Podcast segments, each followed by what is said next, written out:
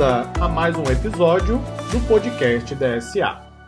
Eu sou o Daniel, sou um dos instrutores da Data Science Academy e eu estou gravando esse episódio do podcast em um domingo, dia 19 de abril de 2020. São agora 13 horas e 15 minutos. Eu estou no fuso horário americano porque eu moro nos Estados Unidos. E estamos atravessando uma pandemia causada pelo coronavírus, o Covid-19, que conseguiu paralisar praticamente todo o planeta. Pela primeira vez, eu tenho certeza que muitos de nós, talvez toda a nossa geração, está atravessando algo completamente inédito. Estamos vendo na prática os efeitos de uma pandemia. A última grande pandemia tinha sido em 1918, na febre espanhola. Desde então, tivemos algumas epidemias localizadas em alguns países, mas nada se compara ao que estamos vivendo agora, ainda mais potencializado pela internet, porque as informações, claro, elas circulam em todo o mundo na velocidade da luz. Muitas pessoas morreram na febre espanhola em 1918 porque não havia uma comunicação efetiva naquela época. Hoje não, a comunicação está amplamente disponível para qualquer pessoa com acesso à internet e conseguimos acompanhar o que acontece em praticamente qualquer canto do planeta. O objetivo desse episódio é trazer para você sete lições da pandemia do Covid-19. Conversando com meus colegas aqui na DSA, com alguns alunos também lá mesmo na timeline da comunidade nosso portal, surgiram algumas lições que nós podemos extrair de tudo isso que está acontecendo. A pandemia, infelizmente, está ceifando algumas vidas, né, levando algumas pessoas, mas eu acredito também que lições podem ser extraídas de tudo isso, até mesmo para que possamos evoluir como pessoas e como profissionais. Esse episódio está sendo gravado exatamente um mês depois do modelo que nós aqui na DSA construímos para prever a evolução do Covid-19. Nós publicamos o modelo para os alunos da formação Inteligência Artificial aplicada à Medicina no dia 19 de março, um mês antes da gravação deste vídeo. Nesse último mês houve uma explosão de modelos, gráficos, dashboards para todos os lados. Nós fizemos a previsão lá no início e, de acordo com a nossa previsão, estaríamos no pico exatamente na segunda, terceira semana de abril, estamos agora exatamente no pico, pelo menos no Brasil e alguns países também, subindo ainda em direção ao número de contaminações e, consequentemente, ao número de mortos. O mês de maio ainda deve ser um pouco complicado também, mas a partir de junho as coisas começam a melhorar e em breve, claro, estaremos mais aptos a lidar com o vírus.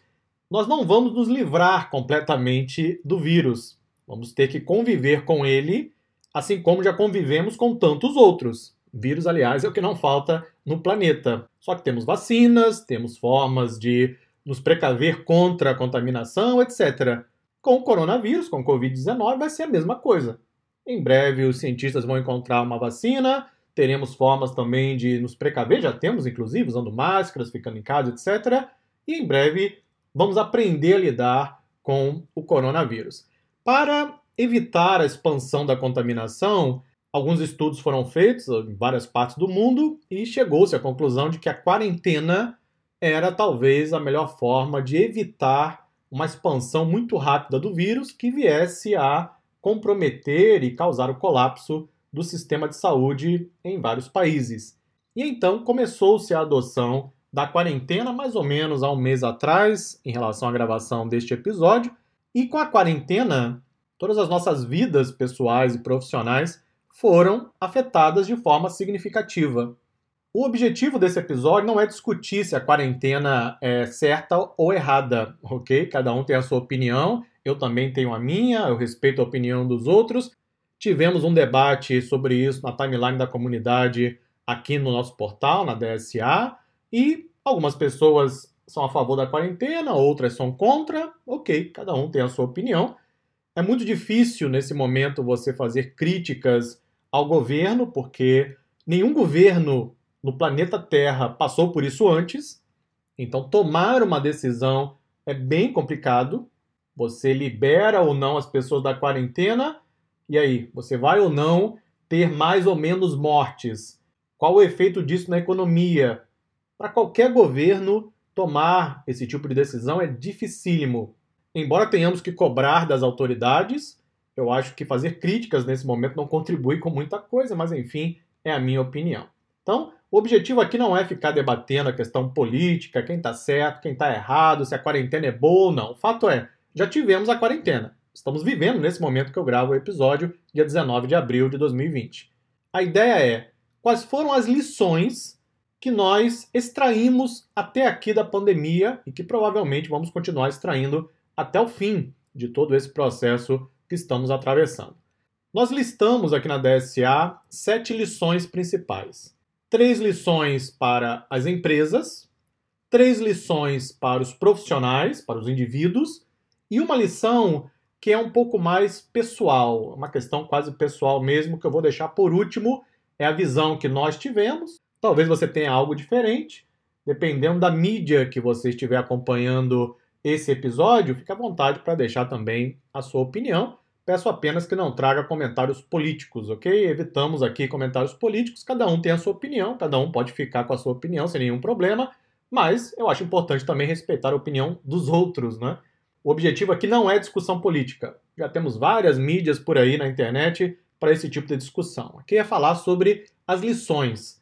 O que estamos aprendendo, ou deveríamos estar aprendendo, a partir da contaminação com o coronavírus, Covid-19, e, consequentemente, com a quarentena provocada pela pandemia.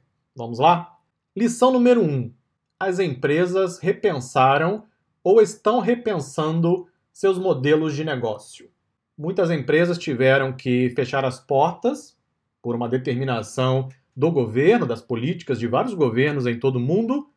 E, claro, isso causa um impacto gigantesco, principalmente em empresas do setor de varejo, lojas de roupa, supermercados, lojas que vendem outros produtos, também na área de alimentação, como por exemplo restaurantes, não é, que tiveram que fechar as portas, bares, etc. Muitas empresas, muitos empresários ficaram apenas olhando o que está acontecendo, enquanto outros tentaram extrair aprendizado e repensar seu modelo de negócio.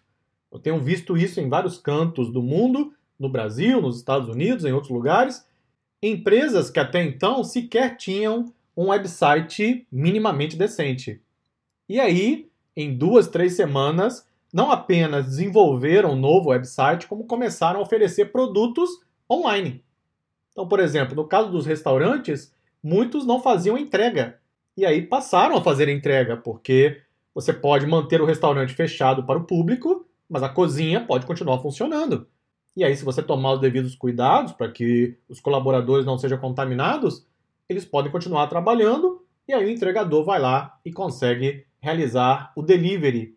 E a empresa, pelo menos, não para as suas operações. É o ideal? Talvez não mas é uma forma de repensar o modelo de negócio que muitas empresas sequer estavam imaginando antes da pandemia.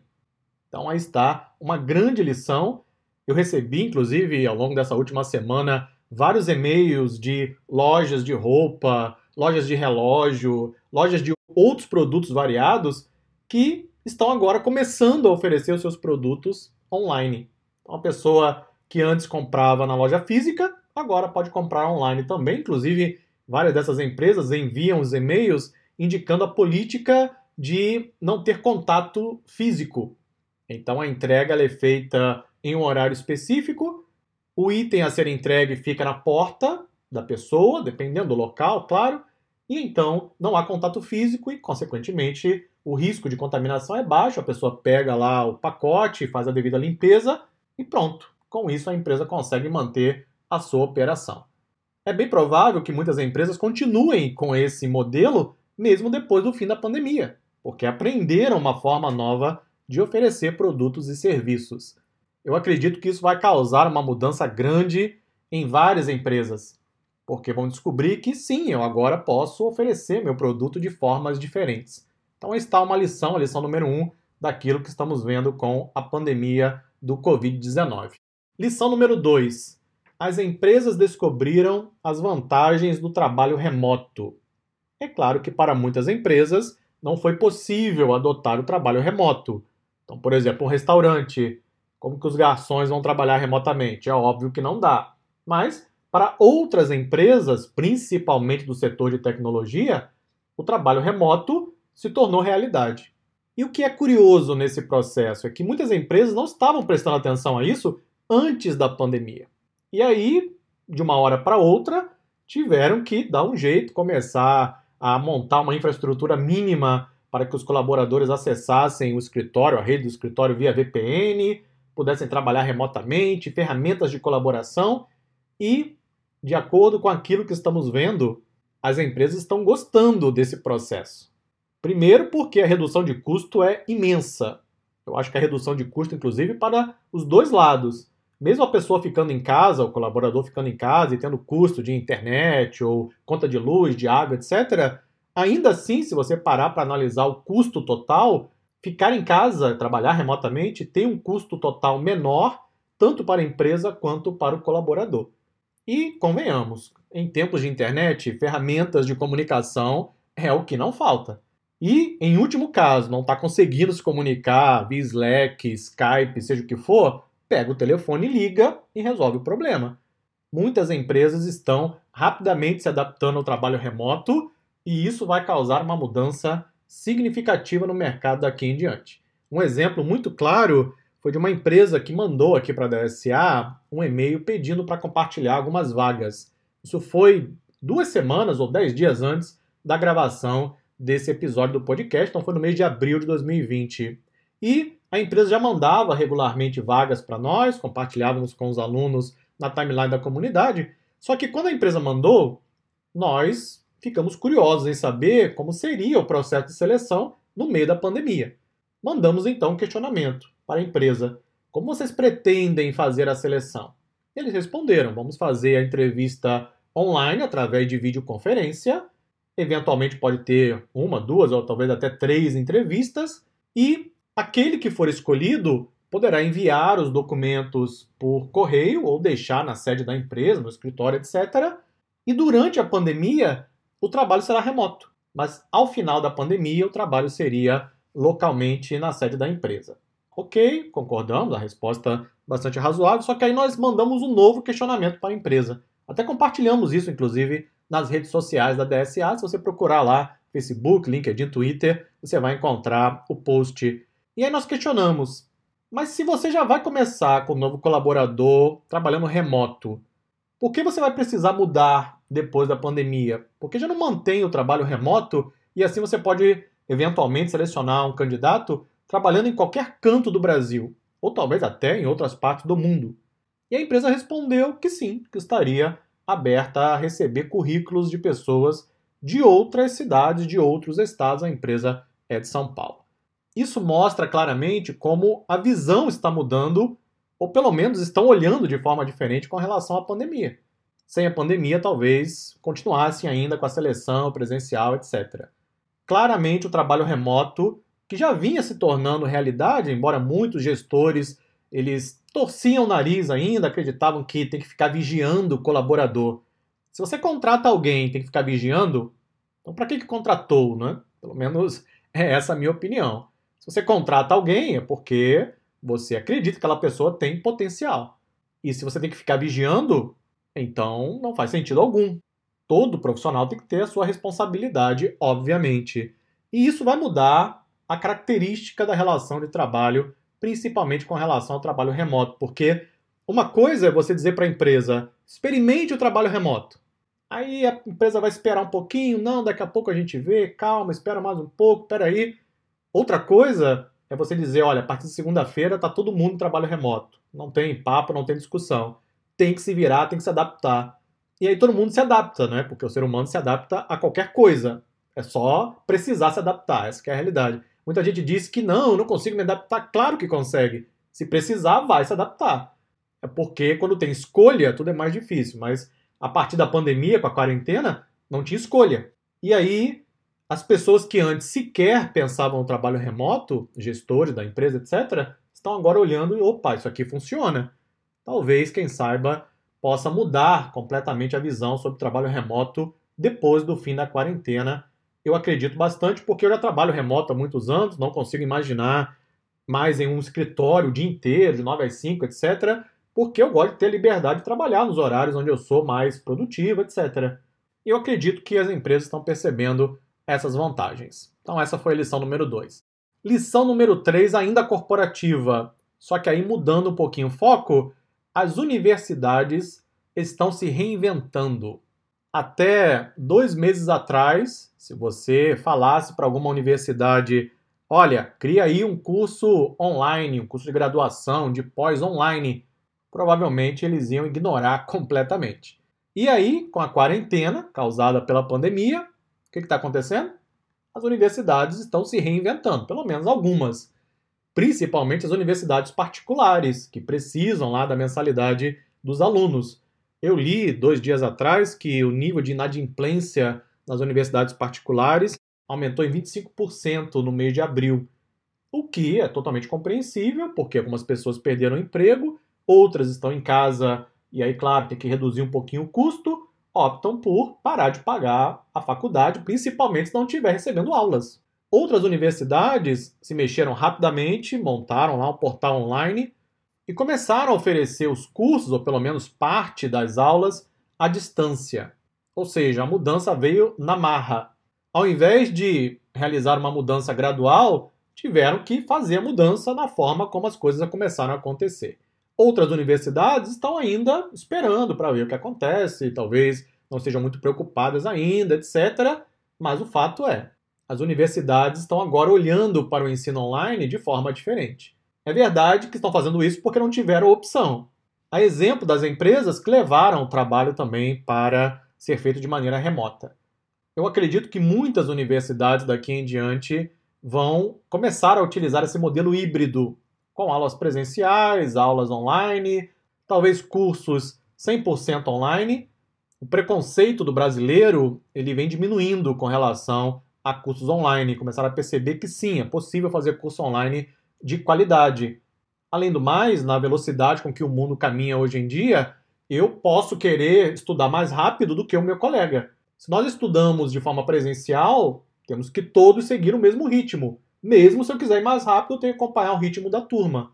Se eu estudo online, eu eventualmente posso seguir um nível, uma velocidade um pouco maior, de acordo até com a minha disponibilidade. Isso é possível graças ao curso online. Eu conversei com alguns professores de algumas universidades, que inclusive são alunos aqui da DSA, e eles reportaram exatamente essa dificuldade em montar a infraestrutura, porque as universidades não estavam prontas para começar a oferecer cursos online. Algumas começaram a oferecer a infraestrutura, tiveram problemas, erros, dificuldades de acesso, estão aprendendo, como aliás ocorre com o processo natural de todos nós. Então essa foi a terceira lição. Observe a sua volta ou se você estiver numa universidade ou estiver próximo a alguém que está na universidade, verifique qual o comportamento da instituição com relação à pandemia e à quarentena. Lição número 4, agora para os profissionais, não mais a visão corporativa, a visão profissional em si. Lição número 4, muitos profissionais descobriram as vantagens do trabalho remoto. A exemplo de algumas empresas, muitas pessoas também torciam o nariz para o trabalho remoto. Como assim eu vou trabalhar de casa de pijama, né, de camisa? Não dá, é absurdo. Até que um dia não tem outra opção, né? Aí tem que trabalhar remoto de qualquer jeito. Não precisa ser de pijama. Você pode perfeitamente se vestir como se fosse para o trabalho e trabalhar de casa.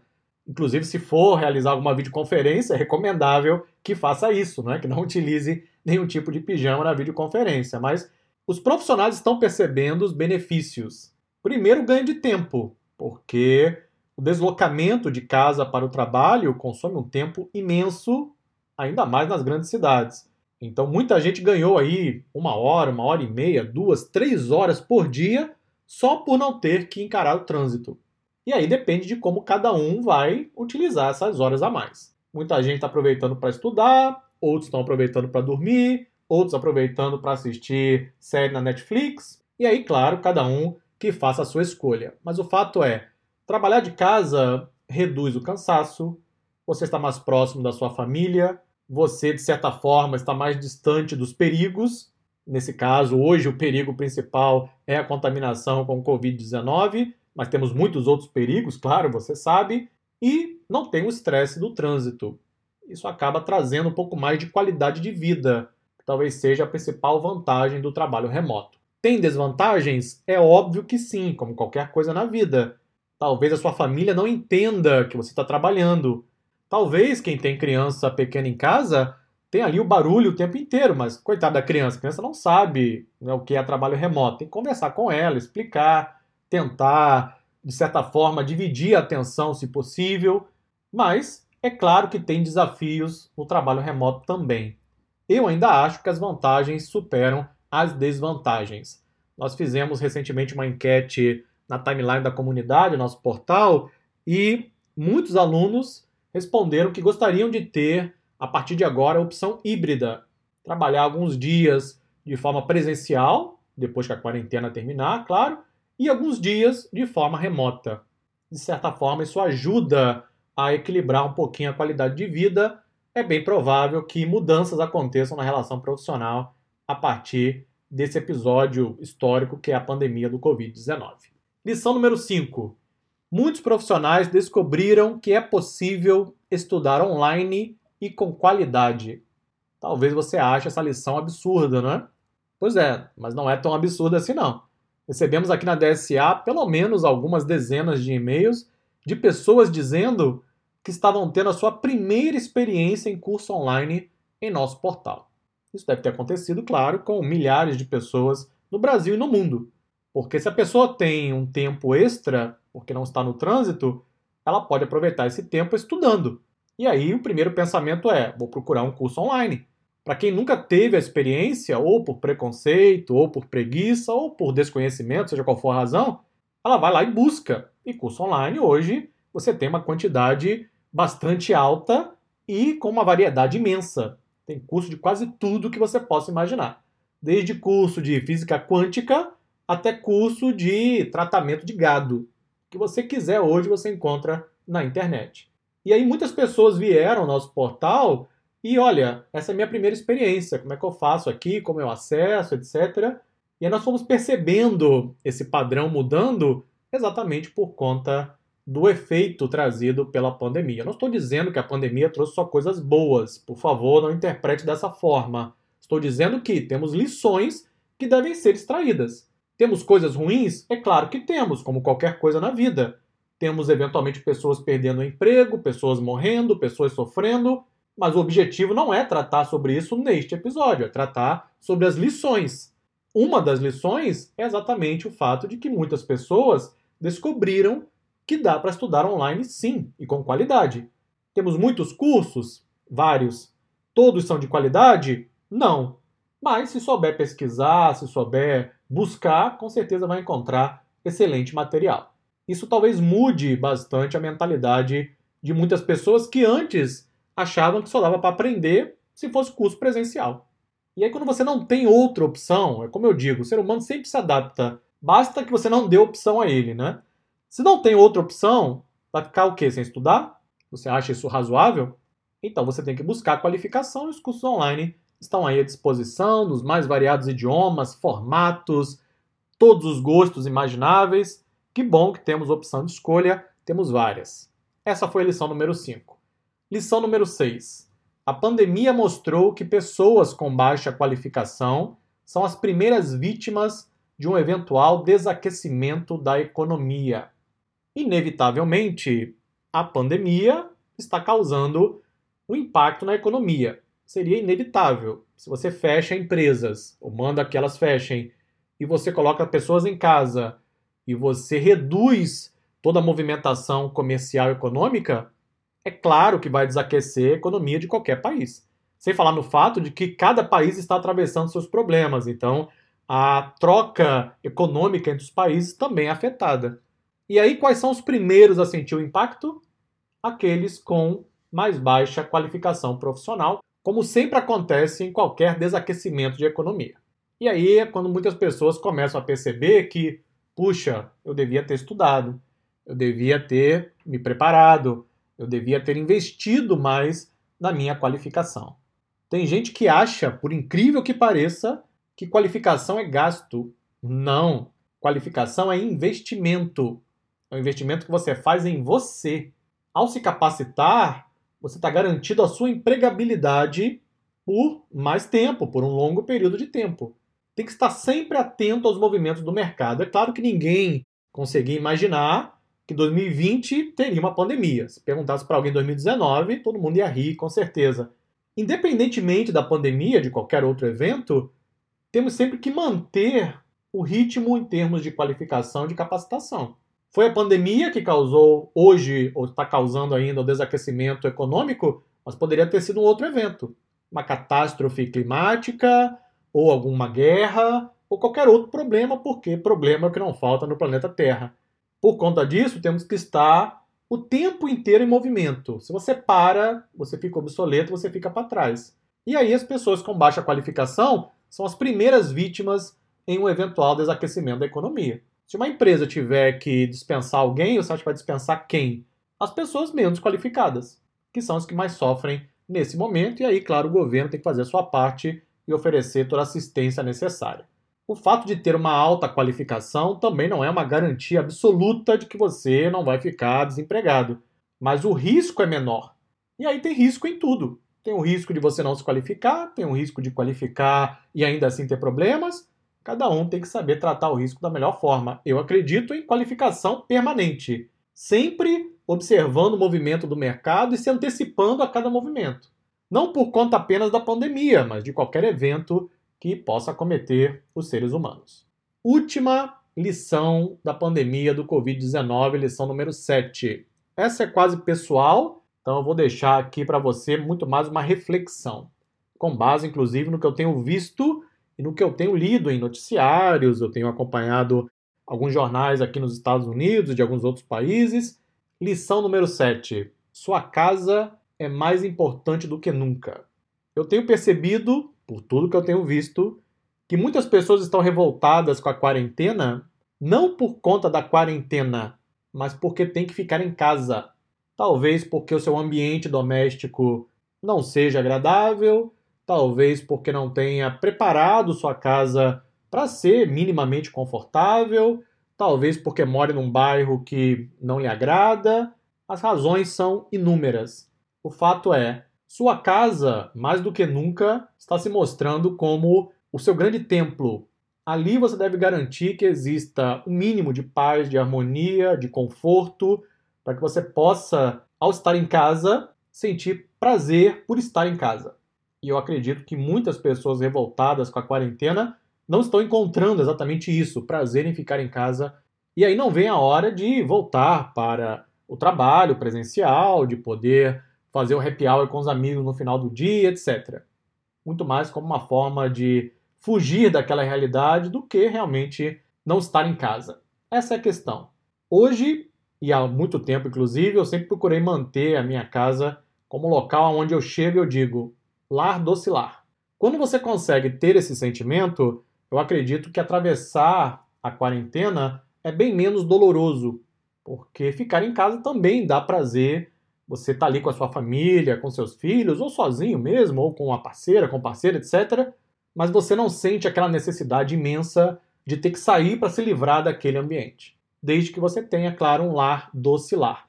E se tiver que trabalhar em casa, isso se torna ainda mais importante, porque aí temos que ter um cantinho para trabalhar, que seja eventualmente separado da área onde fazemos a refeição, se for possível, claro, nem todo mundo tem condições para isso. Se não, tentar separar o horário de trabalho do horário para estar com a família, para estudar, buscar o equilíbrio da melhor forma possível. E aí estão as sete lições dessa pandemia do Covid-19. Isso aquilo que nós refletimos aqui na DSA, conforme eu disse, o objetivo não era ficar discutindo questões políticas. Sabemos também que temos questões complicadas e problemas ligados à pandemia, mas eu acho que lições devem ser extraídas, porque tem coisas que podemos aprender mesmo em situações difíceis. Muito obrigado e até o próximo episódio do podcast da SA.